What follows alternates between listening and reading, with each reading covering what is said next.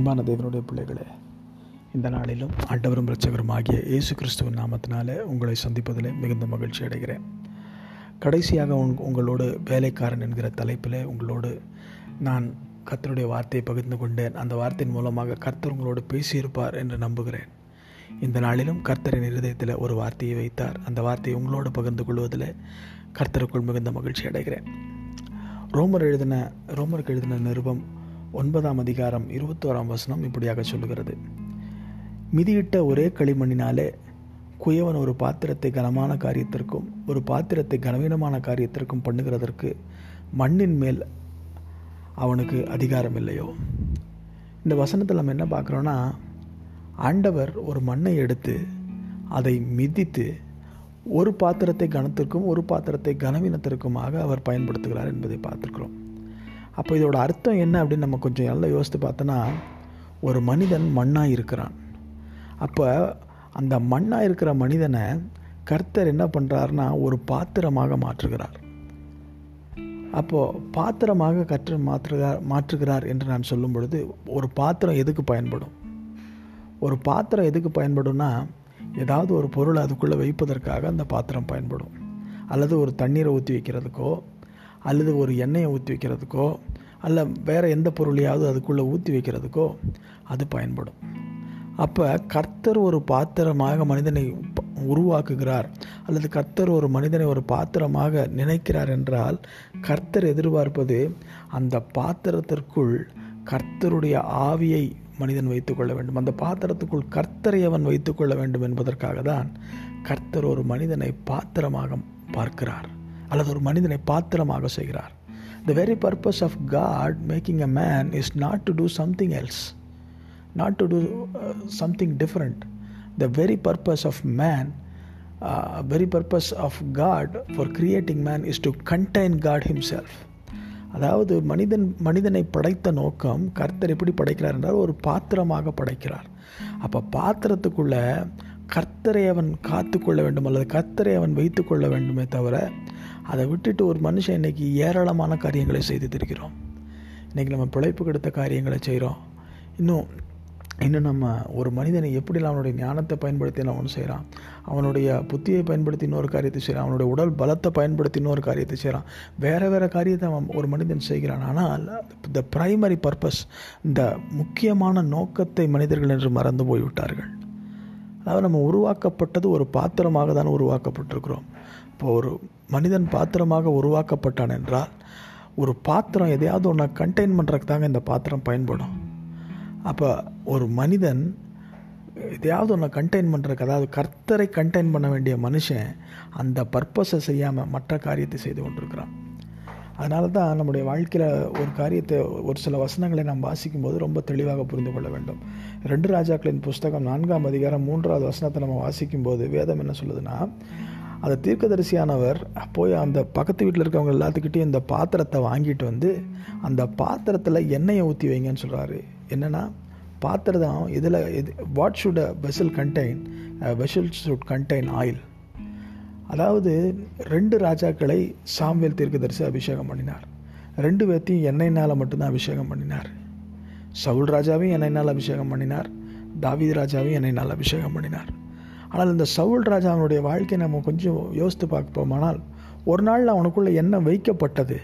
ஆனால் அந்த எண்ணெய் அந்த பாத்திரத்துக்குள்ள இல்லாமல் அது காணாமல் போயிடுச்சு அது வடிஞ்சு போயிடுச்சு வெளியில் போயிடுச்சு கிராக் ஆயிடுச்சு அந்த பாத்திரம்.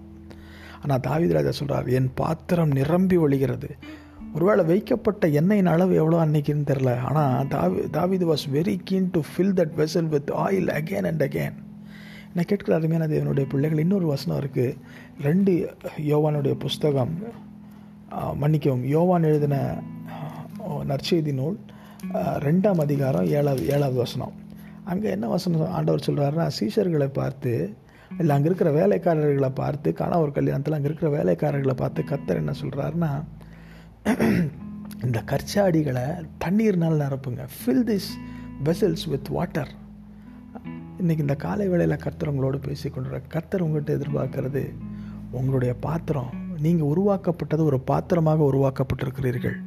நீங்கள் பாத்திரமாய் உருவாக்கப்பட்ட தேவனுடைய பிள்ளை. நீங்கள் கர்த்தரை சுமக்க வேண்டும். You have to contain God you have to contain the spirit of God you have to contain the anointing of God கர்த்தருடைய அபிஷேகத்தை கர்த்தருடைய ஆவியை சுமந்து கொள் சுமந்து வைத்திருப்பதற்காக தான் அதை கண்டெயின் பண்ணுறதுக்காக தான் நீங்கள் ஒரு பாத்திரமாய் கர்த்தர் உங்களை உருவாக்கியிருக்கிறார். அதனால் மனுஷனை நம்ம இன்றைக்கி நினைக்கிறோம் நமக்கு என்னுடைய நோக்கம் இது என்னுடைய நோக்கம் அது நான் இதை சாதிக்கணும் இதை செய்யணும் இதை சம்பாதிக்கணும் இப்படியெல்லாம் வாழணும் அப்படின்லாம் யோசிக்கிறோம். இல்லை கர்த்தருக்காக இந்த காரியத்தை நான் செஞ்சு சாதிச்சிடணும் இப்படி ஊழியர் செய்யணும் அப்படி ஊழியத்தை செய்யணும்னு நம்ம நினைக்கிறோம். ஆனால் அதை விட முக்கியமான ஒரு பர்பஸ் முக்கியமான காரியம் கர்த்தர் ஒரு மனிதனுக்கு வைத்திருக்கிறதுடைய நோக்கம் என்னென்னா அவன் கர்த்தரை சுமப்பதற்காக வளர்க்கப்பட்டவன் அதனால தான் பரிசுத்தவான் எழுதும்போது எழுதுகிறாரு இந்த மண் பாண்டத்துக்குள்ளே அவருடைய ஆவியை வச்சார். இந்த மண் பாண்டம் அதுக்குள்ளே அவருடைய ஆவியை வச்சார். So the man of God knew the purpose தேவனுடைய திட்டத்தை அந்த தேவ மனுஷன் புரிந்து கொள்ளப்படி புரிந்து கொண்டபடினால்தான் அவர் எழுதுகிறார் இந்த மண்பாண்டத்துக்குள்ளே அவர் பெரிய அவ்வளோ பெரிய அந்த தேவனுடைய ஆவியை வச்சிருக்கிறாரே அப்படின்னு எழுதுகிறாரு என்ன கேட்கிறார் மேலே தேவனுடைய பிள்ளை இந்த காலை வேளையில் கர்த்தர் உங்களோடு பேசுகிறார். உங்களுடைய பாத்திரத்துக்குள்ளே என்ன இருக்குது இன்றைக்கி இந்த காலையில்? ஒருவேளை ஒரு சிலவங்களுடைய பாத்திரத்துக்குள்ளே தேவையில்லாத காரியங்கள் இருக்கலாம் இன்றைக்கி உங்களுக்குள்ளே தேவையில்லாத உறவுகள் இருக்கலாம். அல்லது தேவையில்லாத அதாவது நம்மளுக்கு சுத்தமாக அதாவது கர்த்தரை வைத்து இருக்க வேண்டிய அந்த பாத்திரத்துக்குள்ள கர்த்தருக்கும் கர்த்தருக்கு சம்மந்தமில்லாத அசுத்தமான காரியங்கள் அசுத்தமான நபர்கள் இன்னும் தேவையில்லாத ஒரு சில சிந்தனைகள் நம்மளுடைய பாத்திரத்துக்குள்ளே இருக்கலாம். இந்த காலை வேளையில் நம் நம்ம நம்மை சீர்தூக்கி பார்ப்போம். நான் கர்த்தர் என்னை பாத்திரமாக பயன்படுத்துகிறார். அந்த பாத்திரத்துக்குள்ளே எண்ணெய் வைக்க சொல்லியிருக்கிறாரு. அந்த பாத்திரத்துக்குள்ளே அவருடைய ஆவியாகிய அபிஷேகமாகிய தண்ணியை வைக்க வைக்க சொல்லியிருக்கிறாரு. இன்னும் ஒரே ஒரு காரியத்தை மாத்திரம் சொல்கிறேன் கிதியோனுக்கு ஆண்டவர் ஒரு பெரிய போருக்கு போகும்போது ஒரு காரியத்தை சொன்னார். ஒரு மண் பாண்டத்தை எடுத்துக்கப்பா. அந்த மண் பாண்டத்துக்குள்ளே தீவெட்டியை வைப்பா அப்படின்னு சொன்னார். அப்போ தீவெட்டி எதற்கு அடையாளம்? உம்முடைய வேதம் என் கால்களுக்கு தீபம். அப்போ அந்த வேதத்தை அந்த மண் பாண்டத்துக்குள்ளே வைக்க முடியாத கத்த சொல்கிறார் மூன்று காரியங்களை சொன்னேன்.